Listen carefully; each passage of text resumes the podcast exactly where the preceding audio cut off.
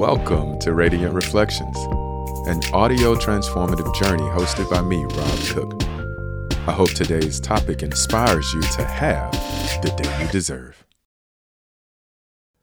Welcome to day six self awareness. Self awareness, consciousness. It's knowing your state of mind at any given moment.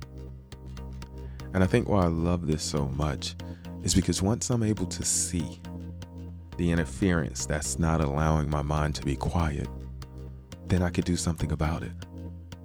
The more aware I am, the better opportunities and chance of a loving experience of life that I will have. One of the best um, learning experiences of this for me was um, a gentleman with a blunt object, you know, ran up behind me with an attempt to swing. And I held my hand out and just said to him that he needed to not do that. And during that exchange, you know, he was telling me he was angry because someone had killed his sister and maybe I resembled the person. I could see that he was very angry. And my awareness at that moment was I have to get him to see that I'm not a threat.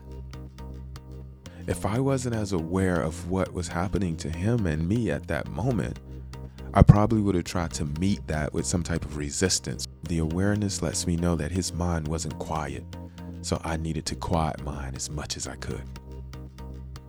And I began to tell the gentleman I was not the individual who harmed his family member, but I can understand his pain because I would be just as angry if someone did that to my family member. The gentleman kind of, you know, made his way past and and as he got across the street, he turned back and he began to curse me out again, but but from afar. And it really touched my heart. Because for a few seconds, he was aware that someone loved him. And whether he couldn't remember that for only about 10 seconds before he went back into his repetitive, harmful, and suffering thinking. It was a moment he became self aware of something else. Self awareness is your key to happiness. Because when you know where your state of mind is, you know how to make decisions. So, for your practical application today, I want you to be a stoplight. I know that sounds crazy. But here's what I mean we're going to use your state of mind and how you feel to navigate through your day. If you have an excessive amount of negative thoughts and overwhelming uh, thoughts, then you're going to go red light, stop. And you're going to take care of yourself. Cool part about being at a red light is you're not there for long. And let's say you're cruising along and some anxiety maybe comes up or something maybe feels like it's not right. That's fine. Then we're just going to proceed with caution. You're going to be a yellow light. And lastly, but if you feel 100% alive, then it's green. All systems go. And I want you to love the world.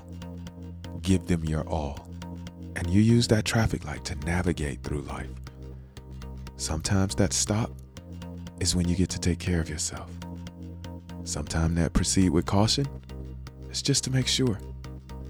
But when it's green, it's all systems go.